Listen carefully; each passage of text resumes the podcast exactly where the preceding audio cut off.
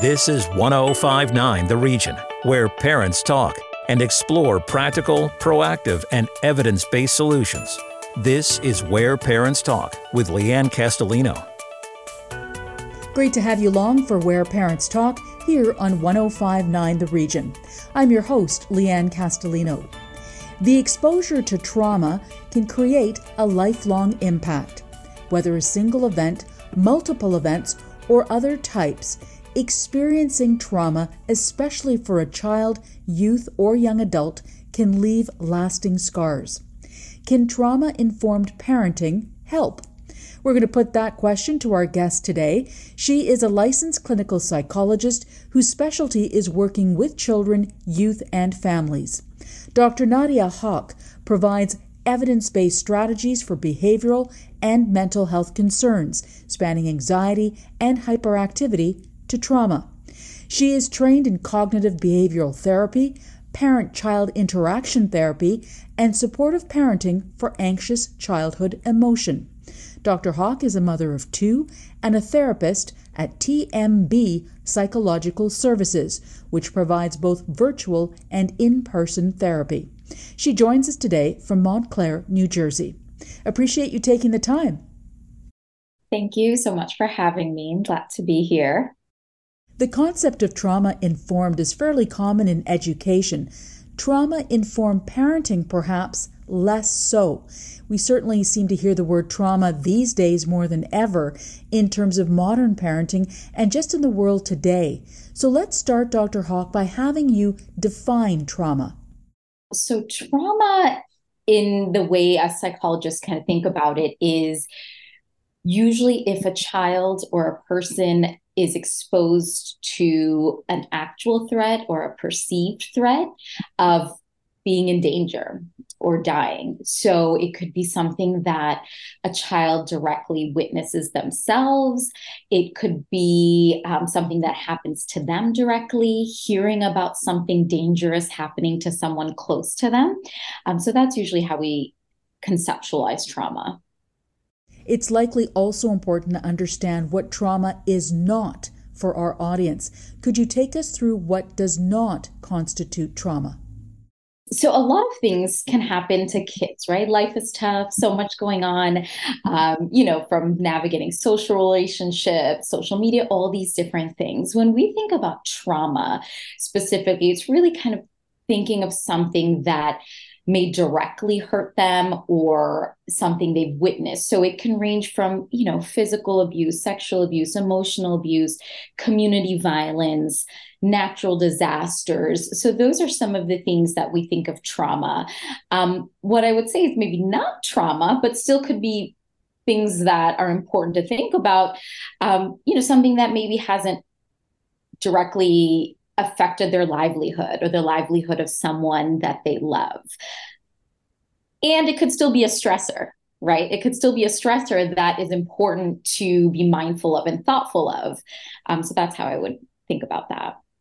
You mentioned some examples there, and I wonder if there are any more with respect to the world we live in today for example, there are various sources of trauma that perhaps even five or 10 years ago, before social media, before the internet, we just would not have associated with trauma. Do you have any examples you can share? I think lots of times classically when people think of trauma, their mind does go to, you know, neglect or physical abuse, sexual abuse, even car accidents, things like that. And it is more nuanced than that, right? There is trauma, you know, just violence, you know, community violence, um, terrorism, there's medical trauma, there is um, bullying, you know, if different levels, you know, there's kind of like teasing that can happen and kids say things like that, but, you know, intense bullying, a lot of those things are considered trauma. The other example that comes to mind is natural disasters. We've seen a lot of those certainly in recent years. How would you describe the typical response that a child can have to trauma? Kid is different, right? However, we do notice a pattern of symptoms and as a psychologist things that we look for with trauma. So For someone, it could be that they are having a lot of intrusive thoughts about the traumatic event, right? So they'll be kind of going, a kid will be going about their day, or even an adult, and this fl- thought or flashback of the trauma happens, right? Um, it could be something like avoiding anything that reminds you of the trauma, right? So let's say you, you know, a kid and you had a you know your house burned down or something like that something traumatic happened to your family and you may have these intrusive thoughts about that or you may avoid anything that has to do like at the fire station or the fire seeing a fire truck because it triggers that trauma right uh, it could also be things like changes in a child's mood their memory um, the way they sleep their eating patterns. So a lot can be you know signs and symptoms of trauma that we tr- track and tell parents to monitor as well.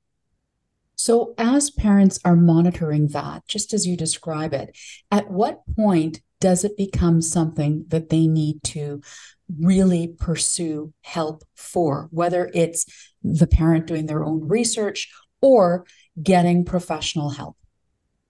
So, one of the things that we like to tell families to think about is if you feel like your child is struggling, like you know, not doing well academically. So, usually for kids, not doing well academically or not sleeping well, not eating well, isolating from their friends, right? If you start to notice these like big changes in their life that's really impacting their day to day, would strongly encourage parents to reach out and seek support. Now, kids they may have a week or two where they're not they're in a bad mood or they're not feeling well or their sleep is off or they're you know something is different that happens, right? Even adults. But really, if you're noticing this change away from how they typically are, and it's going on longer, you know, than a couple weeks, we really encourage folks to reach out and seek some support. Dr. Huq, let's talk about the impact of trauma on the young brain, on the developing brain, be that of a child or of a youth, a teen, an adolescent. What can you share with us that parents really need to potentially keep in mind as we navigate these different stages of raising children? I'm so glad you asked this because, yes, trauma, I think lots of times you know people separate physical health and emotional health and mental health and all these things but everything is related and trauma definitely can impact the brain so if a child or a family has gone through a traumatic experience it can impact you know, even for young, especially the young kids, the way even some of their brain structures develop, or it can affect, you know, the cells, the way things work in their brain. Uh, and so it's really important, you know, to seek help if you need it when your kids are younger, or really even addressing things as kids get older. But anything from, you know, just sleep changes in sleep can impact a growing developing brain right so if a child's not sleeping well because they went through something traumatic that's going to impact their growth and their development. It doesn't mean it's necessarily permanent, but it, you know, it's um, you know, the brain grows until like age 25, right? So so much can happen, and especially in those early years. Um, so I think it's it's definitely something important to keep in mind um, and to be thoughtful of. Let's talk a little bit about the types of trauma now that can affect the brain or affect an individual long term and in some cases over their lifespan. What does that look like? So I think you know different people it can it can look differently but we you know there are research that shows that early life trauma can lead to you know physical health problems chronic illnesses later on. Of course trauma lots of times is what we call comorbid with just anxiety depression other things. And everything is really related because a lot of those things impact um, your sleep. It impacts you know the way maybe even how social you are. So many things impact uh, you know some of these factors that lead to healthier lifetime you know healthier habits in the long run um, so yes there's definitely a connection between um, early life trauma and some difficulties with you know physical health chronic illness things like that Let's delve into some real life examples that many of us are seeing on a regular basis playing out. For example, violence in schools, housing or food insecurity, the loss of a parent or the loss of a family member. These are all different kinds of trauma. Can you take us through the impact of these types of trauma on a child potentially and how a parent can support them? So yeah, so many different traumas kids are facing today, and to kind of dig deep, you know. And I actually used to work in a school-based uh, mental health program, so I was working in the schools, and a number of the kids I worked with had various you know types of trauma so something like you know these active shooter drills and you know things like that so a lot of the kids that i've worked with do get very upset when we would have those active shooter drills, right? So get a little panicky, you know, kind of worried what's going to happen, you know, and they may not have necessarily experienced one in their life, or they may have. So it's different if a child has actually experienced a scenario like that that will trigger them in different ways. They may have flashbacks when the drill's happening. There could be different kind of physiological response or a kid just could be scared.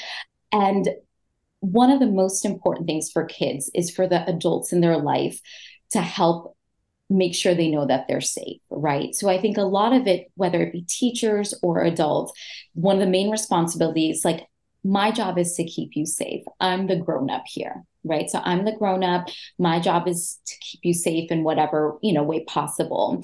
Um, so i think that's key. So whether that be in the school and the teachers the teachers kind of do that. It's my job to keep you safe. This is what we're to do and letting kids really feel um, protected in that way. And i would say the same thing to parents.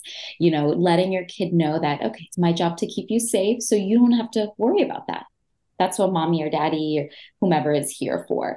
Um, so that would be, I think, one of the big things. And helping your child also be prepared, um, kind of knowing what expectations, having being also consistent. One thing that's hard for kids is when things are surprises or they're not prepared for something.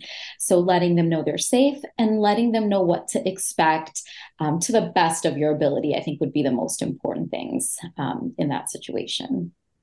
When we talk about the same scenario as it relates to adolescents, tweens, teens, young adults, in addition to the safety piece, is there anything else that's really important to keep in mind if they experience any of these types of trauma in their lives?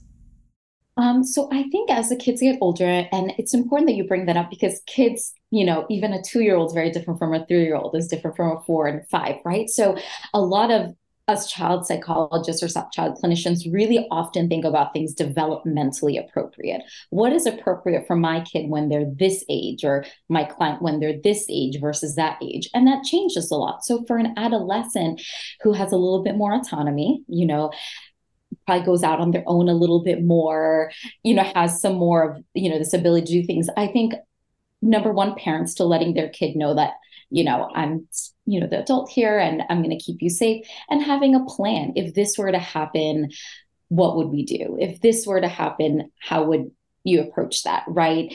Um, so if something were to happen in your school, like this is what I would want you to do. Send me a text and I'll be by my phone. You know, like having a plan in place, um, but also not being too alarmist, right? You don't want to, you know, ha- always have your kids looking around the corner thinking there's going to be danger there. But I think the most important thing is to have a plan and having a plan for communication.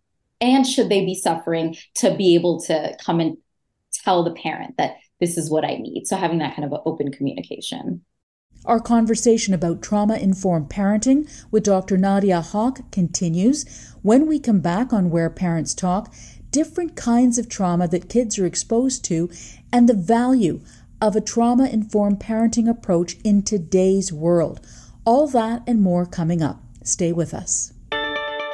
Want to learn more about the show? Email info at whereparentstalk.com. Stick around. Leanne Castellino and Where Parents Talk will be right back on 1059 The Region. Welcome back to Where Parents Talk. Listen live at 1059theregion.com. Here's Leanne Castellino. Welcome back. I'm Leanne Castellino. We're talking about trauma informed parenting with our guest, Dr. Nadia Huq, a licensed clinical psychologist, child and family therapist at TMB Psychological Services in New York, and a mother of two. Dr. Huq, why do you believe that a trauma informed parenting approach may have value in our world today? I think one of the most important things about you know trauma informed parenting is this idea that for parents to really understand the impact of trauma, to understand what it looks like. What might it look like in children in general? What might it look like in your child, right? So, kind of understanding trauma and the different ways it manifests in kids. Um, and, you know, for example, you know, I used to work with a lot of kids that, you know, would experience some you know intimate partner violence in their homes between caregivers or there'd be a lot more you know, just like uh, you know yelling and screaming different things like that. And so for a child that has experienced intimate partner violence in their home shouting or yelling could trigger them into a trauma response, right? And so being able for parents and even teachers when I worked with to understand, ooh, he's being triggered right now because there's a lot of noise in the classroom or in the house. So we're being loud and what that looks like in your kid. And then really responding to your child in a way that will uh, support them and not really further traumatize. It's a really important example that you share in bringing up intimate partner violence because it's also something we're hearing more and more about in the headlines, unfortunately. Now, when a family dynamic potentially includes intimate partner violence, how can a parent who's involved in that scenario step back and be conscious about the impact of that dynamic on their child? That is um, that is a big question, and what I will say, well, first of all, if any um, person is in a situation that is unsafe, you know, really kind of reaching out to their own provider, their own primary care, whomever they feel comfortable, if they're in a situation where there is, you know, violence happening, as we know that, you know, that it's not healthy for kids to be growing up in a situation, um, you know, that feels unsafe then I would say to really, let's say there was a history in your family of that, being mindful that your child may be more sensitive to when people are yelling or screaming, right? It may trigger something in them that takes them to a dark place. And when a child is triggered, they may act out, they may throw things, or they may yell, they may get aggressive. And it's not because they're you know, being bad, quote unquote, which I don't think any child is bad, but it could be a trauma response right? So understanding the root of that, I think, is important because that will then navigate how you deal with it. So telling your child they're safe, okay, you're safe, you know, sorry we were yelling. I know that's hard for you, but you're safe here. You know, mommy will keep you safe, daddy will keep you safe. Um, let's do something to you know, calm down. Let's go draw a picture. Let's listen to some music, kind of just relaxing themselves. So I think it's important to know that when trauma is triggered in kids, it can manifest in different ways. How would you describe the key criteria for a trauma informed parenting approach? What does that include? So, I would say the main thing it includes is for parents to um, understand what trauma looks like in kids, right? So, you're mentioning, so really understanding a kid, the signs and symptoms. It could be, you know, again, changes in sleep, changes in appetite, changes, they could be isolating, it could be irritability it could be um, act, you know being aggressive. There's a lot of ways that trauma can manifest and then really trying to work with your child on having a warm and secure relationship. So I think that's one of the key things, like really working with your child. And if you're working with a provider, kind of working on having a warm, secure relationship with your child, and then being very consistent with discipline strategies, right? As parents, it is our job to set limits for our kids, right? We can't just let them run around and do whatever. But what's important in a trauma informed approach is that there are no surprises, I guess you could say. So you're consistent with what you do. So if you have two kids and they fight, as kids do siblings, right? They may get aggressive and things like that. If one day they get aggressive with each other and you send them to the room, but another day you take away their cell phone for the rest of the day, and another time you just kind of ignore it, that's inconsistent. And in a trauma informed approach, it would be if you and your siblings, X, Y, and Z, you lose your cell phone for the rest of the day, like a consistent approach. On top of having a warm um, and connected relationship, I think is really important. Dr. Huq, do you believe that in the world we live in today, that a trauma informed parenting approach in many ways is more important than ever? I think it's an effective way to parent in general, right? So let's say even if your child hasn't experienced a trauma or something like that, usually for kids, I would still recommend. I see families for various reasons. I still recommend that families, parents work on having a warm, secure relationship with their kids. I still recommend letting, you know, telling uh, parents be very clear with your discipline. If your child does this, this is the consequence that happens. X, Y, and Z. So I do think they're in general just effective parenting strategies. So I would recommend parents to take that approach. Dr. Huq, what evidence based approaches can you share for parents to help them heal with respect to their child, helping their child heal and recover from whatever trauma they may be experiencing?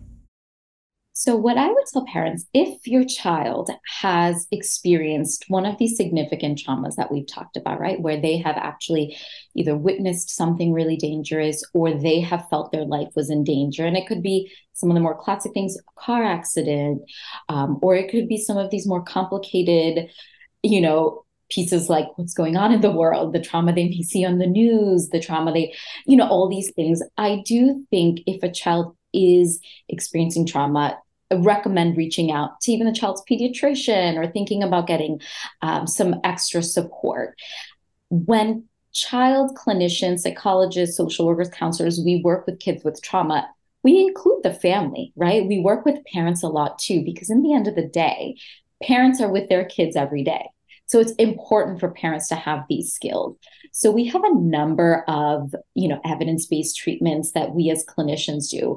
Um, some of the most, you know, ones that I primarily do in my practice you know i'm a cognitive behavioral therapist so we have trauma informed cbt so that's a special kind of cognitive behavioral therapy that's trauma informed for a child that has gone through a trauma it is you know, we work individually with the child and also bring parents in as well to kind of teach parents skills, teach parents how to approach it. Um, another one, even for younger kids, that we do parent child interaction therapy, which I talked about, which works really closely with parent and children, younger kids, ages two to seven. Not necessarily has to be a trauma, but lots of times, if there is a history of trauma or something has happened, these skills are something we teach parents working on attachment, play, warmth and then being really consistent. So, you know, a, ma- a balance between kind of doing your own research. Uh, I can give you some resources that I really highly recommend. Uh, but if you really feel, if a parent feels they need extra support, reaching out to a pediatrician, reaching out to a clinician to get that extra support. What can you offer a parent who may discover their child committing acts of self harm as a result of dealing with trauma?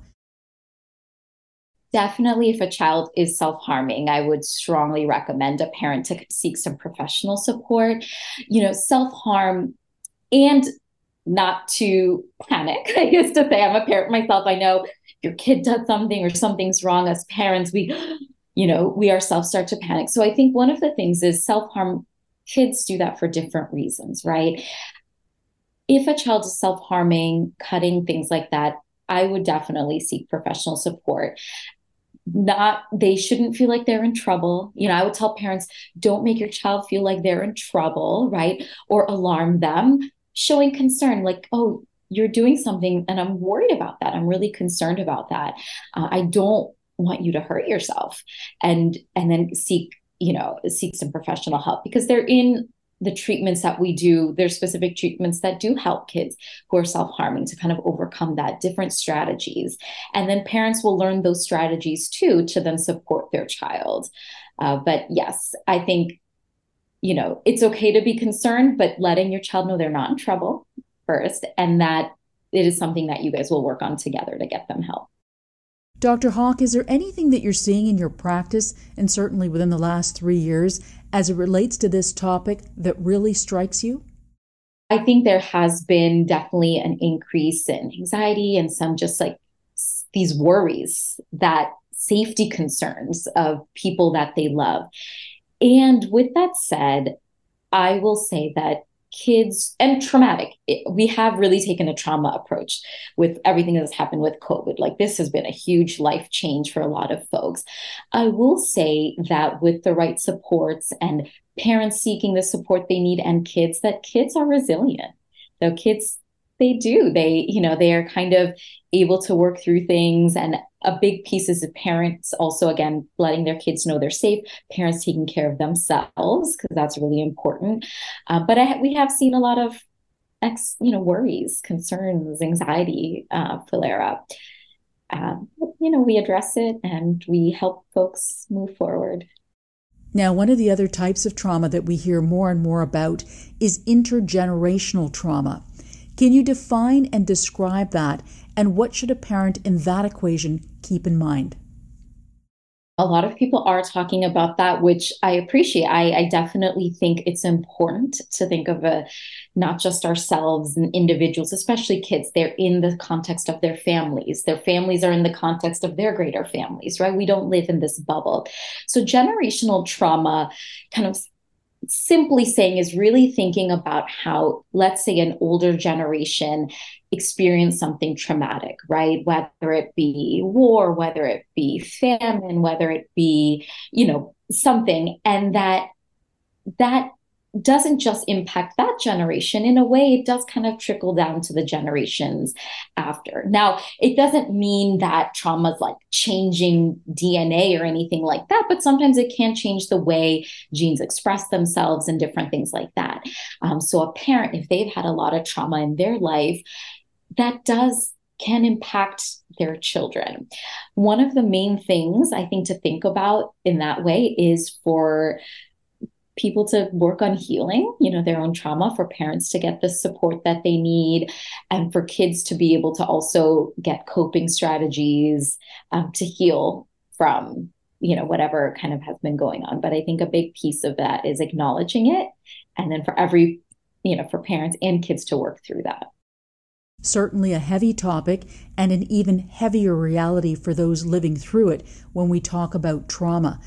As a licensed clinical psychologist, Dr. Huq, what gives you hope? Kids honestly give me so much hope. I will say I have worked with some of, you know, the most challenging situations in families and really kids are so resilient. And what gives me hope is that slowly people are talking more about mental health you know uh, they're talking more about emotional health they're talking about trauma the awareness is spreading. So that really does give me a lot of hope. And what's also given me a lot of hope is parents really, um, you know, parents also thinking about this more. I've had more and more parents come to me that really think about the child's emotional health and and and then they work together, you know, like parents really wanting to work with their kids. So yes, we have challenges. And when I see families that first come to me and then how things are by the time we're ending our work you know the warmth i see in families the love that i see families enjoying each other again. Lots of times families come to me and it's a lot of stress. Kids are really you know having a lot of disruptive behaviors. Parents are really stressed. And then at the end to see families laughing together playing together enjoying each other again i think that is probably the biggest thing that gives me hope Dr. Nadia Huq, licensed clinical psychologist and therapist, we really appreciate your time and insight today. Thank you so much for having me. That is our show. Thank you for listening. I'm Leanne Castellino. Hope you'll join us next time. Sign up for Leanne's parenting newsletter and so much more at whereparentstalk.com. This is Where Parents Talk on 1059 The Region.